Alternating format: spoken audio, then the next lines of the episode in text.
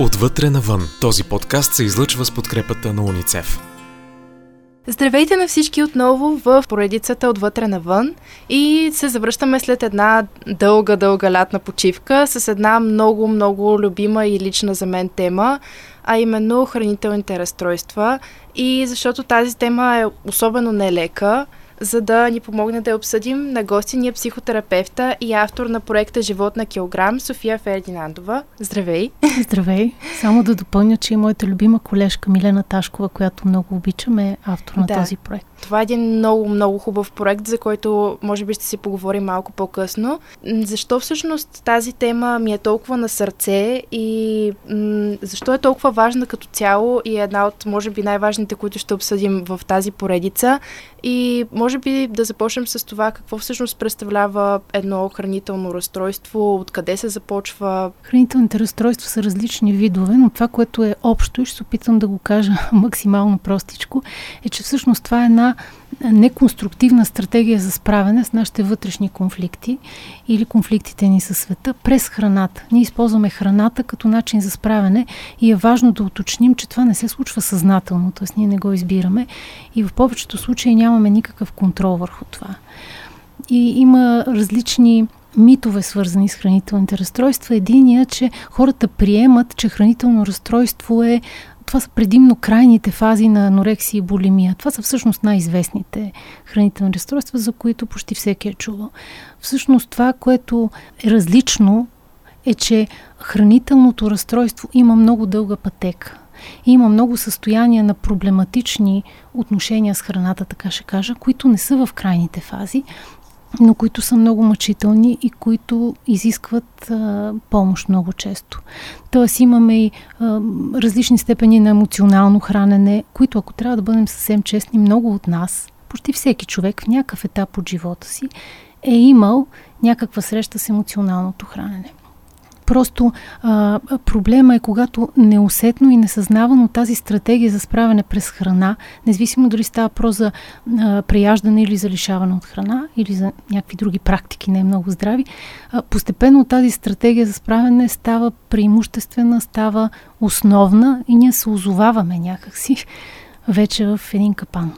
Всъщност, когато инструмента за това състояние е нещо, което е толкова близко до нас, а именно храната, нещо, което приемаме за то ни е необходимо за да живеем, е много лесно да се малко по малко да се стигне до някакви такива състояния. Затова е много важно именно тази здравословна връзка с храната.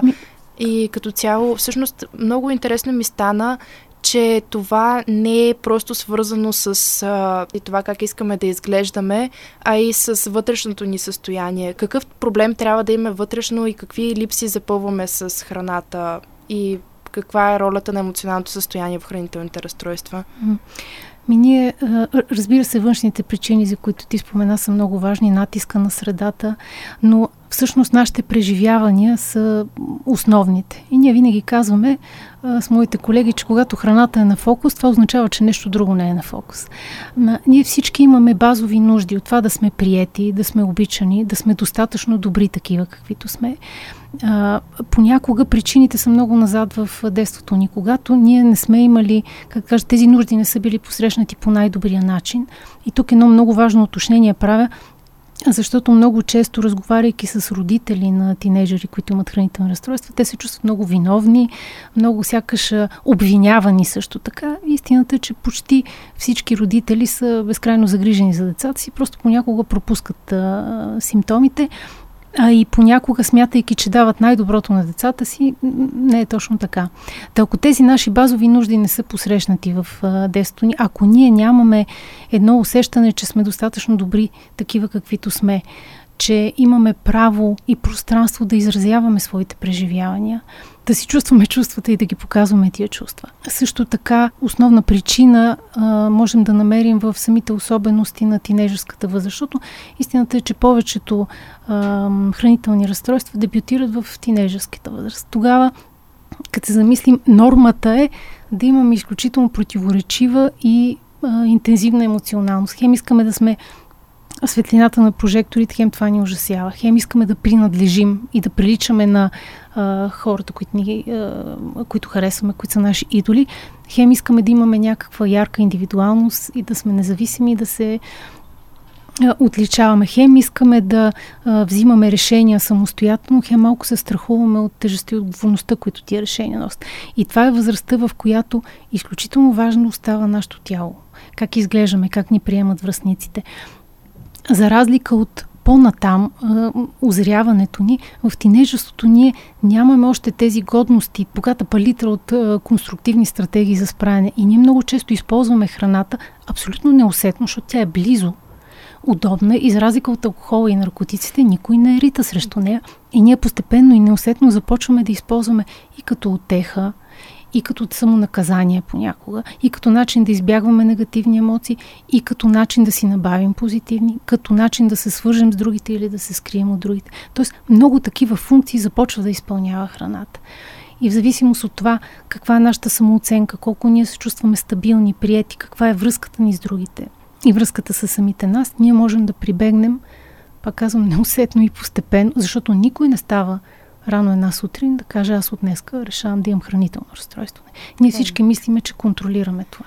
Никога не се бях замисляла, че всъщност храната може да бъде а, метод на самонаказание или на каквото и да било, защото всъщност наистина алкохола, цигарите, наркотиците са нещо, което да, забранено е и много хора си мислят, че точно след като храната наистина е нещо разрешено и толкова близко до нас, никога не ми беше хрумало, че това е начинът по който може да се изразява такъв тип бунт или по-скоро, аз не знам как да го нарека. Виж, понякога, например, в, по в анорексичния аспект, лишаването от храна. Да.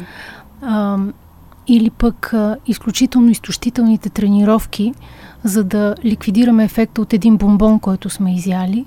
Много от, зад много от тези поведения и неприемането на собственото ни тяло стои едно дълбоко неприемане на нас самите. И това е реално психично страдание. Не е лигавщина, нито е а, така слабоволие. Казвам го, защото, а, за съжаление, нерядко се случва да има такива послания към хората, които имат някакъв хранителен проблем. И ти не можеш ли просто да почнеш да ядеш?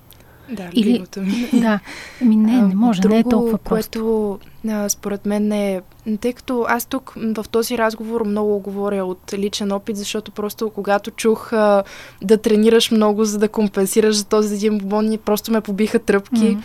Много голяма част, според мен, играят и а, обкр... играе обкръжението, защото в момента това да си слаб, може би не чак толкова, колкото преди няколко години, защото в момента стандартите повече се връщат към по- повече извивки, но когато някой ти каже много си отслабнал, това изречение, а, особено когато вече се възстановявах от подобен тип, не в толкова напреднала фаза хранително разстройство, моментално ми отключваше отново този начин на мислене и а, много трябва да внимават хората си с използването му, защото този израз е също толкова обиден, колкото и да кажеш на някого, че е напълнял.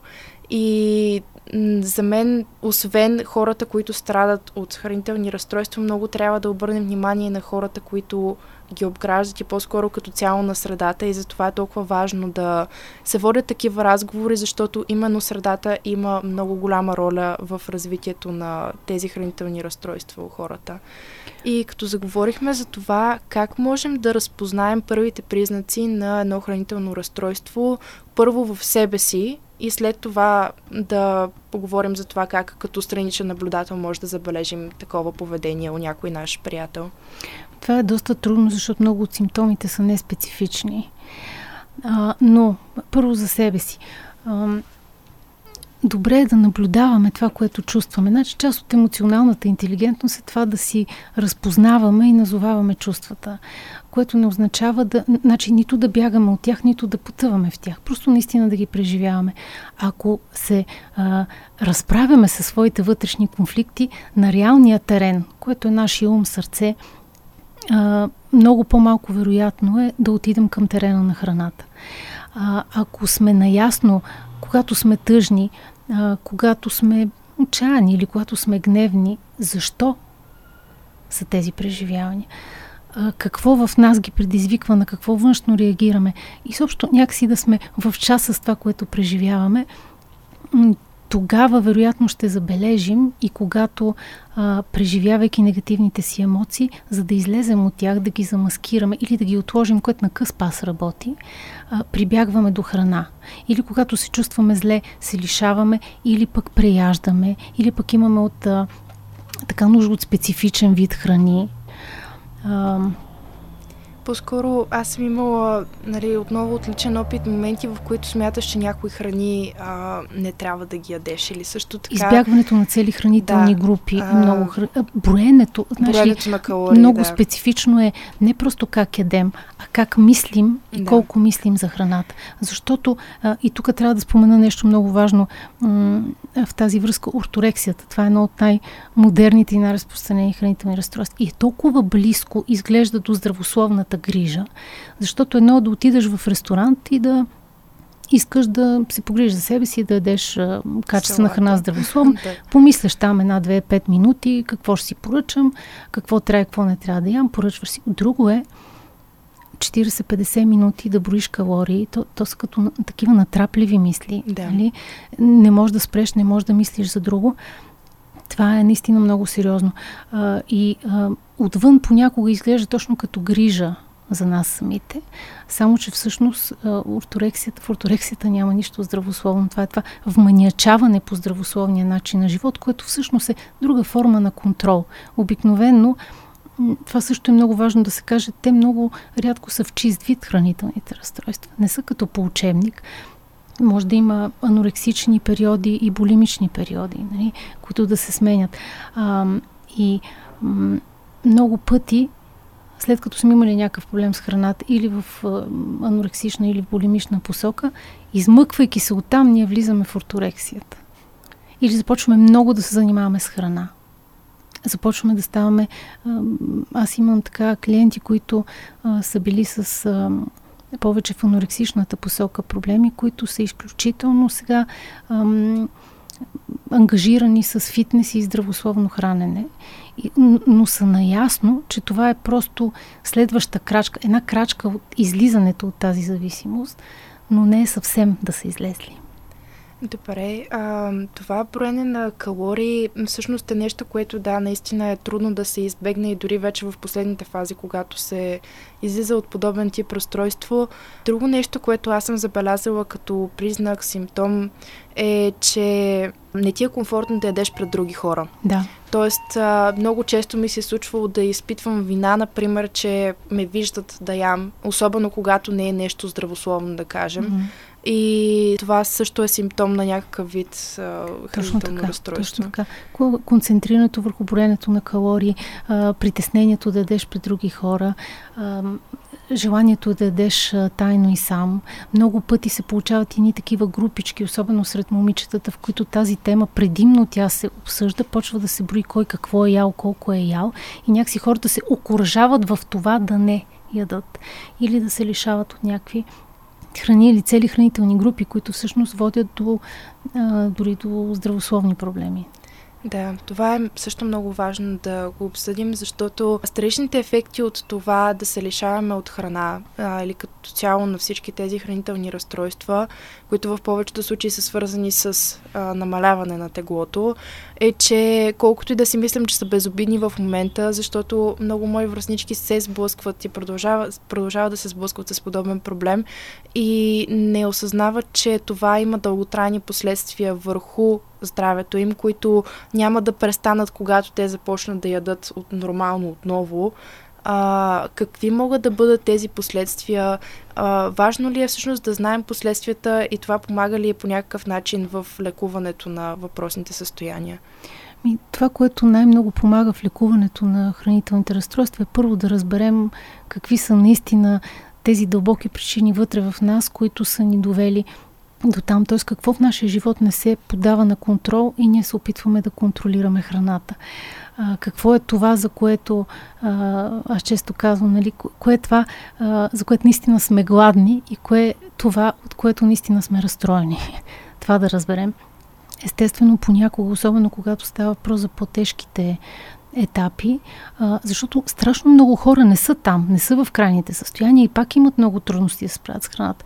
Но особено когато става про за по-тежките етапи, понякога се налага да работи екип от различни специалисти, да се включи и психиатър, ако са необходими медикаменти, гастроентеролог. Понякога хората, особено с така тежка анорексия, се налага да са в болница. Полимията има други последствия, понякога проблем с електролитния баланс, с зъби, какво ли не. Тоест, здравето е застрашено в крайните фази, това е категорично. Освен това, много пъти хранителните разстройства вървят заедно с депресия, с самонараняване, суицидния риск, т.е. риска от самоубийство, понякога също е висок. Но всъщност да, да си наясно с последиците е важно, но много по-наясно, по- по-важно е да си наясно с причините, защото това е нещото и когато, разбира се, имаш а, подкрепа, в този дълъг път на разбиране за какво всъщност става въпрос какви са причините, тогава има най-голям шанс да, да излезеш. И хората се справят. Така е. А как всъщност да помогнем на човек, който знаем, че ни е близък и предполагаме, че в момента преминава през някаква такава фаза на м- дори лек вид хранително разстройство, защото аз съм сигурна, че а, дори някои от слушателите ни да не са минавали лично през подобна ситуация, въпреки че смятам, че това са много малко хора, а, съм сигурна, че поне всеки от нас познава един човек, който със сигурност има някакъв, някаква поне начална фаза на такъв тип разстройство. А, как да помогнем на хората да се справят с това нещо, макар и отстрани? И, може би просто да говорим с тях. И да говорим това... нормално и човешки. Ние не можем да ги излеку... Тоест не мож... можем да направим много неща за тях, вместо тях нищо не може да направим. Но това, което може да направим за тях е да а, отворим такова пространство, образно казано, за разговор, в което човека да се чувства някакси прият, да няма нужда да се срамува от това, че му е трудно. Ако може да стигнем до емоциите му, до това какво наистина му е трудно, от какво го боли, за какво е гладен, какво страда, много пъти хората се срамуват от това когато става въпрос за някаква фаза на емоционално хранене, която ти правилно отбеляза, че почти всички в някакъв етап от живота си сме срещали. И понеже при хранителните разстройства много от тях е доста характерно м- този стремежа перфекционизъм, но не онова здравословно желание някакси с радост да се развиваме, да растем, а по-скоро перфекционизма като опит да се справим с това усещане дълбоко в себе си, че не сме достатъчни, не сме достатъчно добри, че ще бъдем обичани и прияти само ако сме а, перфектни, ще имаме този някакси сърдечен статус, така да кажа. И трябва да имаме предвид това, защото когато говорим с човек, който страда от хранително разстройство, трябва да преодолеем често неговия срам. Той да усети, че всъщност не е нужно да бъде перфектен в нашето присъствие. Всъщност, като се замислим, това е едно от основните качества на близостта. Ние можем да сме заедно и да сме уязвими, да ни е трудно, да сме споделени в това и да оцелеем, това да е окей. Okay. Това е много важно и понякога повече не можем да направим, освен тази емоционална съпричастност. Разбира се, ако преценим и можем да повлияем, да го насочим а, някаква помощ, ако е необходимо. А има ли някакви реплики, защото отново се връщам на това, че за мен, например, определен тип изказвания много влияят на това как, особено в етапите, в които вече съм започнала да се храня отново нормално mm-hmm. а, и да се връщам към това здравословно състояние, а, може би да споменем някакви такива фрази, които не е добре да използваме в присъствието генерално на хора, особено на такива, които подозираме, че може би имат някакъв проблем с а, храненето, освен отслабнал си, напълнял си, а, защо не ядеш, започни да ядеш. А, има ли още някакви такива изрази, които може би не е добре да използваме в присъствието на на хора, които преминават. Не знам за конкретни изрази. Може би всякакви такива послания, които са окорителни, които са от типа стегни се. Има нали едни такива бодри окоръжавания и подвиквания, образно казано, които не са никак подходящи. Подценяването на проблема е нещо, да. което се отразява наистина зле. И това е за всяка форма на психично страдание. Всъщност, това е част от проблема. Нали? Да, да, някакси страданието ти да е като невидимо и като незначително. Ако забележим определени признаци, например, това, което каза и ти, говорихме преди малко за броенето на калориите, за отеглянето на, а, нали, в самота ядене, а, за това, че тази тема става като че ли главна, непрекъснато за нея се говори. А, че човека изглежда добре, с нормално тегло е, но непрекъснато има чувството, че е пълен, примерно, или непрекъснато не се харесва, е свръхфокусиран върху нещо в тялото си тогава просто избягваме окоръжаващи, подценяващи, такива укорителни или изобщо осъждащи, оценяващи по някакъв начин изказвания и, използваме всичко, което може да роди съпричастното ни сърце в този момент. Много се радвам, че обсъдихме този аспект, защото пак казвам, че според мен хората, които ни обграждат, имат също много голяма роля, освен социалните медии, освен вътрешния ни свят към това а, както да се влушим, така и много да се подобрим. И затова смятам, че това да а, сме съзнателни в общуването си с хората, особено когато става въпрос за такива неща, е много важно.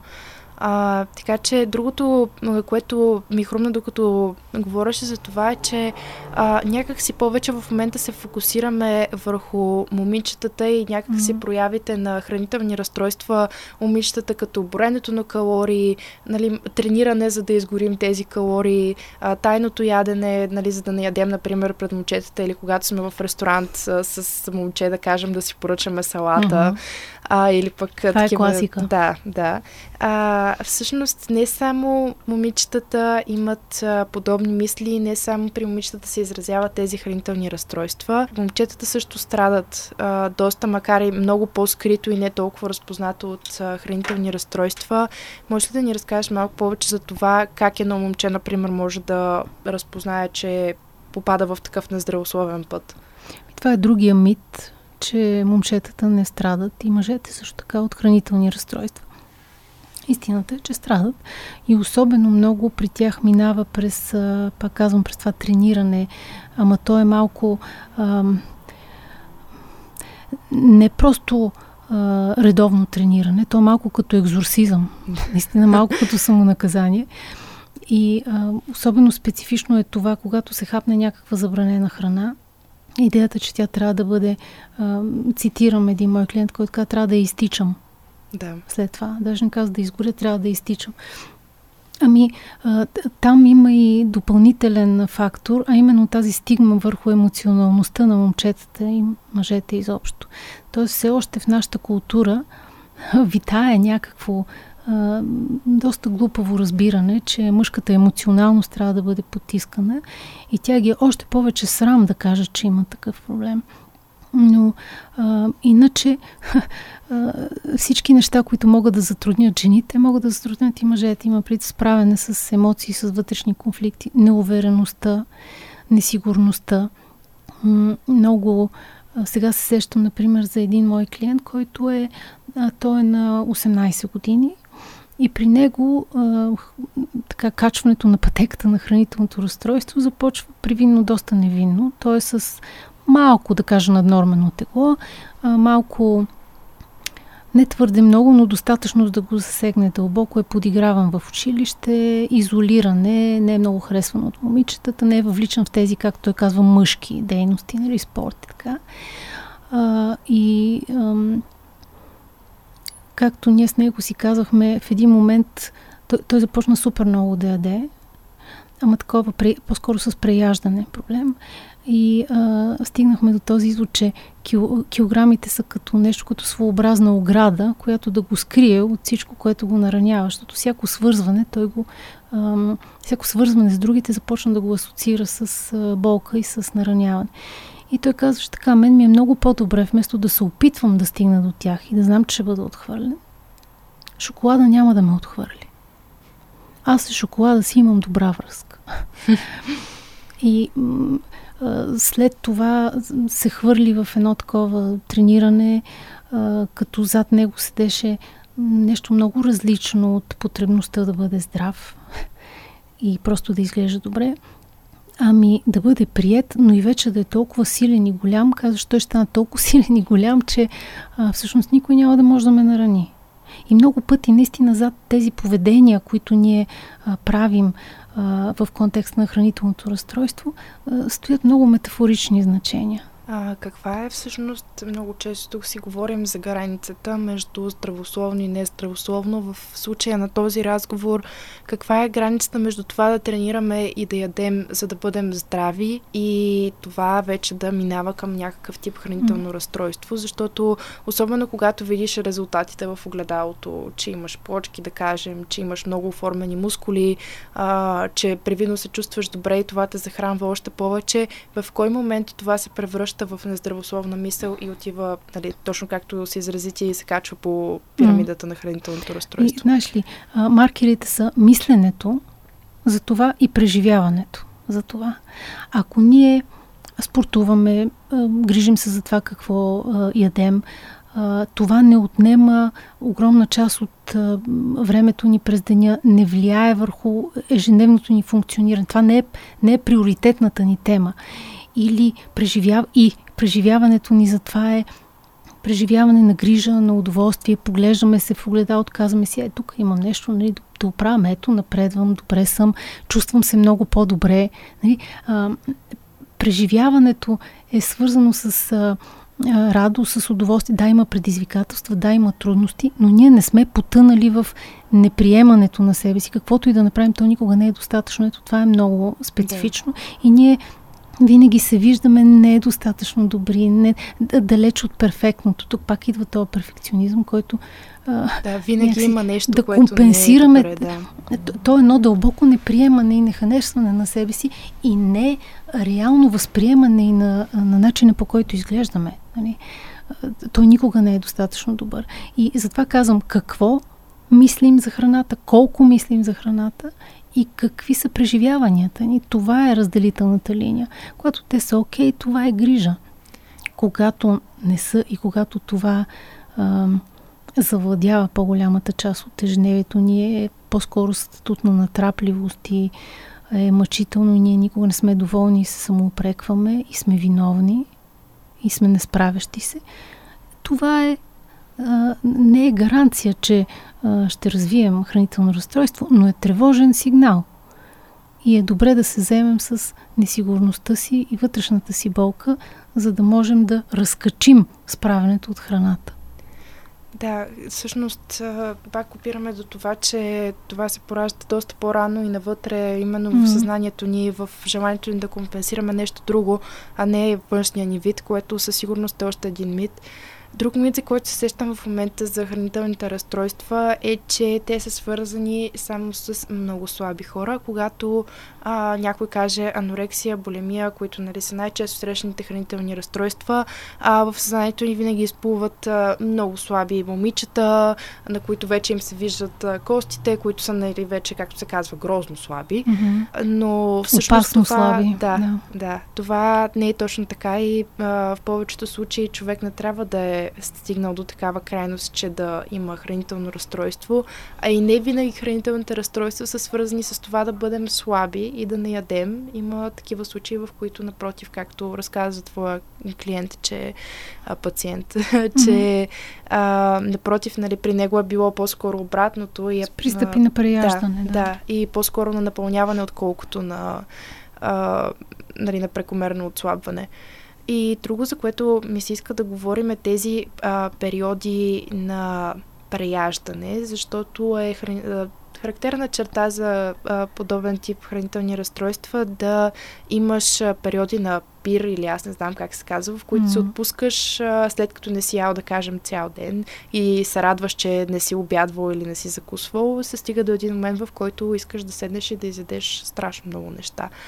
А, То е извън контрола. Просто, да. да а, как можем да се справим с... Защото аз съм сигурна, че това е проблем, който много хора срещат на ежедневно ниво, не просто хора, които са вече в крайна стадия на хранителни разстройства, а именно с това преяждане и м- този начин на пропускане на хранение след това да се... Да. Ами това, което казах и преди, за какво сме всъщност гладни? Какво в себе си се опитваме да оттешим, да, каква липса се опитваме да запълним, а, от какво се опитваме да се скрим или да избягаме, от какво ни боли, от какво сме разстроени. И да, а, мите, че хранителните разстройства са свързани само с а, желание за, така, за, за, за, край, за отслабване и за тези крайните анорексични фази, за които ти спомена. Преяждането е много често срещано. Но, но пак казвам, трябва да видим а, какъв е проблема зад това поведение, всъщност. И за това, за това, това е дълъг път и затова много често психотерапията е, е необходима. Това въжи, между другото, и за м- особено много и за ам, хората, които страдат от болемия. Ще кажа защо. Много, много често фокуса е върху анорексията. А, но всъщност болемията... че те прекъсвам, да. но а, да споменем всъщност характерните черти, в какво се изразяват анорексията и булимията, защото споменаваме ги така като mm-hmm. заболявания, но всъщност а, а, малко хора си дават сметка за това какво всъщност представлява това заболяване. Може би да споменем с две-три думи какво представляват, а, какво представлява mm-hmm. всяко от тях, за да направим. Да, съвсем накратко, защото аз вярвам, че да. тези специално са Да, са говорихме си вече да. и си говорихме, че всъщност в повече случаи не е само едното или само mm-hmm. другото, така че да. Да, да, а има и различни други. Има да, да, хранително да. разстройство, при което се избягат определени групи храни или такова, което е с а, а, силна ненавист към определени групи храни или ядене на неща, които не стават за ядене по принцип. Нали, лед, тебешир, да, да, което е също опасно, защото може да, да погълнеш нещо, което директно да те застраши. Да. Но най-честите са анорексия, булимия, орторексия и тези различни степени на емоционално хранене, през които човек може би не може да го кажем даже разстройство, но определено някакъв хранителен проблем, нездрави отношения с храната. И а, анорексията е свързана с а, отказ от храна, системно ограничаване на храненето до много опасни граници. Там са тези натрапливи мисли за следене на храната. Ключовата дума е контрол – непрекъснат контрол върху храната. Много а, пациенти изпитват а, удоволствие, сила и радост, когато успяват да не ядат. Точно защото това им... Да, когато а, си кажеш, днес пропуснах обяд, точно така. страхотно. Тялото страда, но имаш някакво усещане за контрол, което е иллюзорно, разбира се, защото ти контролираш приема на храна, т.е. избягваш го, но продължаваш да не контролираш всичко това вътре в теб, което те е довело там. Характерно е, че образа в огледалото винаги изглежда а, дебел, изглежда грозен, независимо, да. че може да се стигне до килограми, които са наистина опасни. И въпреки всичко, хората се виждат изкривено. Нали? Много сериозно отхвърляне и неприемане на тялото. Може да има и там фази, които са малко приличат на булимични, т.е. свързани с прияждане и след това повръщане с прием на лаксативи и така нататък. Споменахме, че не са в чист вид нещата често. А булимията е а, така малко обратното изглежда. Има периоди на преяждане. Обикновено теглото е нормално много пъти е нормално. Всъщност може и да е наднормено, но по- по-често хората са си изглеждат нормално. Обикновено е свързано и с такива прочистващи техники, както казах, нали, лаксативи да. с повръщания. Преживяването по време на това е много дискомфортно. И на прияждането, и на повръщането. Човек чувства, че няма никакъв контрол, не може да спре да се тъпче и обикновено се тъпче с храни, които по принцип не са окей, okay, нали, food които по принцип се опитва да избягва. И а, по време на самото повръщане това е опит да се справиш, да си върнеш контрола, но и, и много вина, много срам има там. Това са, може би, най-характерните, най-характерните черти. Да, по-скоро вече За орторексията говорихме. Всъщност, да, се разделят на по... Mm-hmm на по-специфични, по-скоро разстройства, но беше важно да споменем за по-скоро как протичат тези заболявания, защото съм сигурна, че така много хора могат да препознаят някакъв вид рамка на поведение по-скоро, което можете самите да имат mm-hmm. и да смятат за здравословно, всъщност да не е точно така. Аз смятам, че най-големият проблем е по-скоро, че отричаш това, че има някакъв проблем с храненето ти, защото отново, когато е нещо а, което правиш всеки ден, е трудно да направиш границата, че това, което правиш е наредно. Тоест, mm-hmm. когато взимаш наркотици, знаеш, че това е наредно, но когато ядеш или не ядеш, не смяташ, че това е нещо, което по някакъв начин ти вреди или може да бъде вредно за теб или за околните. Така, това е че... е много опасното, защото храната е не просто а, не е заклеймена, тя е нещо, чрез което може да се грижим за себе. Всички ядем. И това е окей. Okay. Но как едем и как мислим за храната? Това е много подвеждащото. А освен това, а, на всички ни е трудно понякога да се станем лице в лице с нещата, от които наистина ни е страх и ни боли. И а, макар и неконструктивна стратегия за справяне, пак казвам, на къс пас тя работи. А, всеки вижда в себе си колко може да понесе. И понякога не защото сме слаби, а защото сме уязвими и трудно се справяме с а, трудните си преживявания.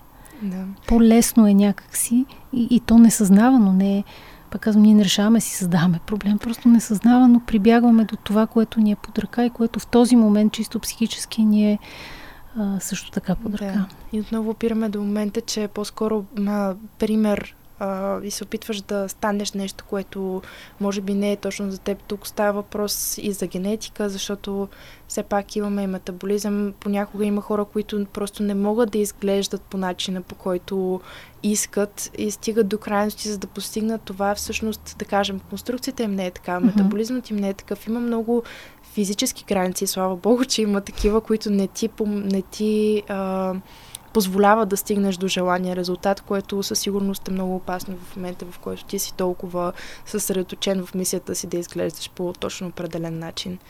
Ами, важно е да се харесваш, важно е да те приемат другите, важно е да отговаряш на стандартите, които ти налага общество. Всички тези неща ни влияят, разбира се.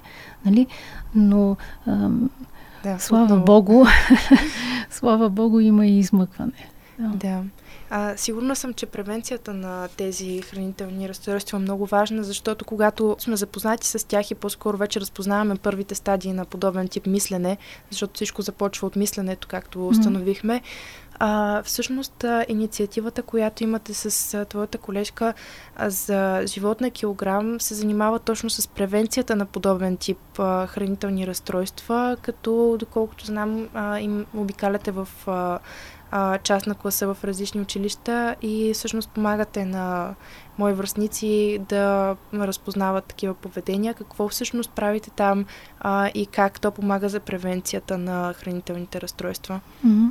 Ми, а, това, което правим е в три поредни, в часа на класа, три поредни часа, влизаме и най-общо казано а, ги разделяме така. В първия говорим, ама и не просто говорим някакви скучни лекции, а правим различни упражнения и техники, които някакси да помогнат на учениците да преживеят, да разберат механизма, по който се случва. Да, именно това. точно трябва да разпознаваме механизма. Да, и а, механизма, по който се случва това, за да могат да разпознаят в себе си. Нали, да. Това. И а, кои са нещата вътре в нас, които могат да ни доведат до това. А, втория час е посветен на общо казано, кои са нещата вън от нас. Това е натиска на средата, стереотипите, а, нашата вътрешна потребност да приличаме на, на, на връзниците. Също така, разбира се, семейната среда, начина по който храната присъства в семействата ни. Това е много интересно. Има различни ритуали, свързани с храненето. Може ли всъщност да а и нашата култура за това, защото за това не се бях замислила mm-hmm. да отворим малка скоба тук именно за семейството и каква роля има то в а, подобен тип състояния. Аз споменах малко по-рано за този тип привързаност, който а, има между детето и родител, особено майката. Значи връзката с майката е много важна и хората понякога се очудват защо пък точно майката. Не, че бащата не е важен. Нали? И не, че и той не се храни. И, да, и не, че отношенията с него не са И съобщо не е това. Но като се замислим, първият ни контакт с света и то през храна, първото ни свързване е с майката. Да, нали? и, и през храна, кърмата какво да. е. Да. Така че тези, пак казвам, тези първоначални нужди, свързани с това да се почувстваме важни, приети, че сме достатъчно добри, че някой винаги ще е там за нас, че няма нужда да бъдем перфектни, нали, в детството и в юношеството. Са изключително важни неща. Но ако отидем една идея по-нататъка и говорим за храната и семейството, различно място има храната в семейство и в различните култури също така. Ако се замислим нашата култура, ние с моята колежка често се шегуваме и казваме, че има едно цяло поколение, което му е по-лесно да изпържи 30 кефтета, вместо да каже обичам много пъти, сякаш емоциите минават през храната. Има толкова вицове за баби, които настървено гонят внуците да. си с някакви манджи, защото това е техния език на обичане.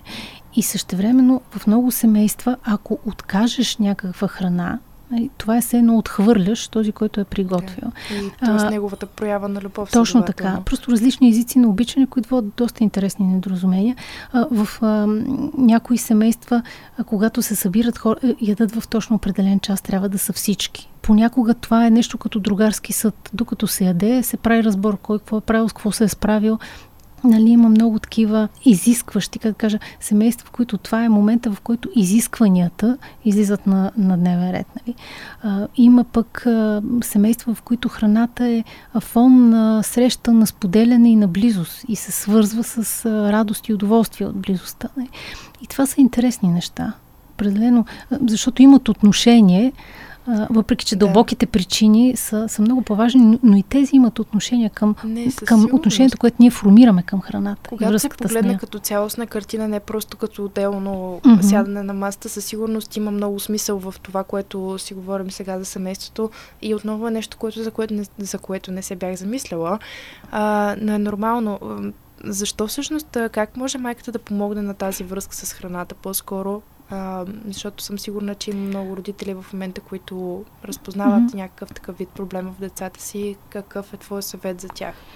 Обръщайте внимание не само на постиженията, ама и на преживяванията на децата. С което не казвам, че родителите не им пука за преживяванията да. на децата. Казвам, че самите родители са толкова натоварени с толкова много отговорност да дадат най-доброто на детето си, ама да го направят успешно. Това е пак един такъв натиск, нали, който има някак си малко емоционалната връзка а, понякога се губи. Не знаем какво всъщност преживява това нашето дете. То много, много и не ще да ни каже, нали? Да. Все пак трябва това да, да бъде отчетено на горките родители, които се опитват да се свържат с децата си. Но има начин, има начин да останем свързани, знаеки какво преживява това дете, знаеки неговите болки, знаеки неговите страхове, знаеки какво го вълнува и опитвайки се да не забравяме че той има вълнения, които са различни от нашите. И нищо, че ние сме вече много мъдри, големи и сме ги надрасли. Нали, тук едни бледи кавички присъстват, защото това не е сигурно. Все пак да не губим тази връзка и да, а, да сме в час. Какви са му преживяванията? Много по-вероятно е тогава да забележим определени промени, които се случват с него преди даже или едновременно с тези, които са поведенческите. Или ако забележим поведенческите, които, пак казвам, много от тях са е специфични, нали? Да. Например, някой много, много, много пие вода преди да яде. Какво толкова? Добре, Ама да. може и да е какво толкова, за да приеме много по-малко храна и после да улесни повръщането. Нали? Ние не знам кое е. И за това не казвам параноидно да наблюдаваме децата си. Но ако сме в час и сме in touch, извинявай за а, чуждицата, с техните емоционални преживявания, много възможно тогава част от неспецифичните симптоми да ги изтълкуваме правилно и да ни разтревожат. Може би това е едно от основните ми послания. Наистина да, да, да стоим възможно най-близо до децата си в, в тази възраст, която е трудно и за тях и за нас. Всъщност, okay. много трудно. Страхотен съвет ни даде току-що. Ни даде. Не се причислявам mm-hmm. към родителите в никакъв случай, но все пак... Ма мисля, всички сме хора. Е, да, общо валиден съвет не само за родителите, ами като цяло mm-hmm. а, в, а, и за приятели, за хората около нас. Тъй като вече до някаква степен вървим към а, края на този разговор, има ли още нещо, което искаш да споменеш преди, като финални думи, преди да обобщим за какво си говорихме? Ами, с риск да стана досадна, ще повторя за не знам Няма, кой път това. Може и да стане успешно.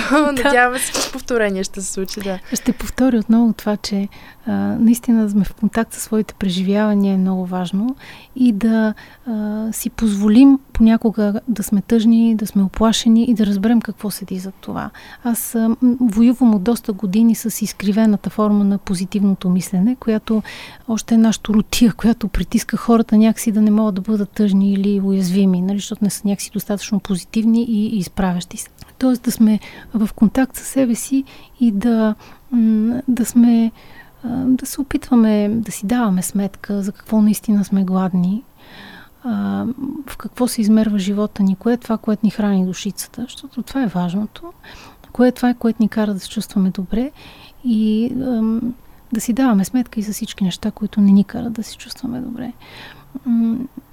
Това мисля, че всъщност означава да си даваме сметка за какво сме гладни и от какво сме разстроени. Много от хранителните разстройства не се коренят в а, това как искаме да изглеждаме, а в някаква друга причина, която стои много по-дълбоко зад mm-hmm. а, това как искаме да изглеждаме. И двете са валидни. Да. да. А, и много често пренебрегваме по-скоро причината, че нещо друго ни липсва, а не mm-hmm. и се опитваме да го запълним с храната. Или нещо ни е в повече и се опитваме да, да го повърнем да. метафорично казано. Просто Абсолютно. има страдания, има болка, има несигурност, има трудност, а много често, това пропуснах да кажа, е важно, може да има някакво събитие, което да отключи това нещо. То може да е много травматично, може да е много тежко свързано с насилие, свързано с загуба, може да не е толкова драматично на пръв поглед но да е нещо, което а, случва промени в живота ни, за които не сме готови, или е предизвикателство, което е твърде голямо в този момент. Нещо, което да е като тригер, нали? Да.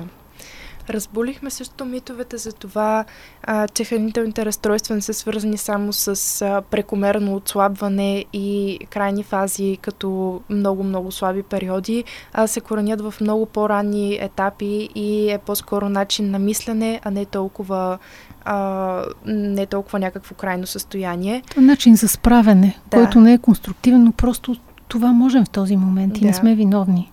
А, също така, че хранителните разстройства са типични само за момичетата. Разбрахме, че това, да, това далеч не е така.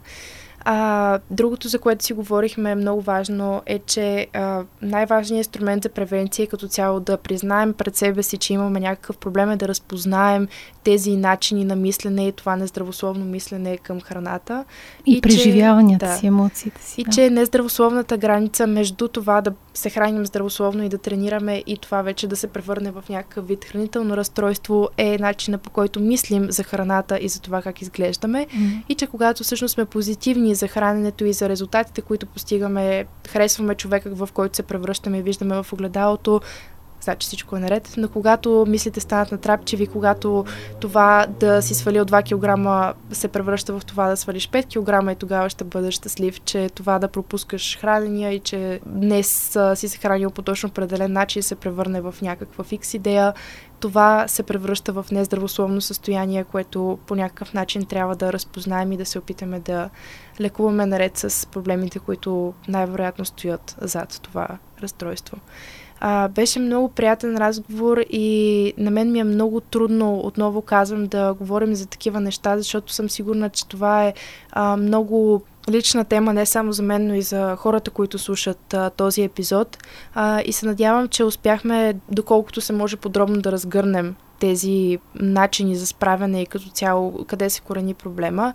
И както винаги ще ви окоръжа лично, ако разпознавате някакви такива симптоми в себе си или пък в някой около вас, не е срам да се обърнете към помощ, дали ще бъде първо на приятелско ниво или на родителско или а, към професионалист вече в някакъв етап. Не е срам да се потърси помощ. Със сигурност има специалисти, които ще ви обърнат внимание а, и ще излекуват това. Хората се лекуват от подобни състояния, така че съм сигурна, че вие можете да се справите с тях. Отново не е срам да поискате помощ. Много ви благодаря, че бяхте с нас и че слушахте този прекрасен епизод и се надявам да сме ви докоснали и да сме ви помогнали, ако имате подобен проблем. Благодаря ви много. Отвътре навън. Този подкаст се излъчва с подкрепата на Уницев.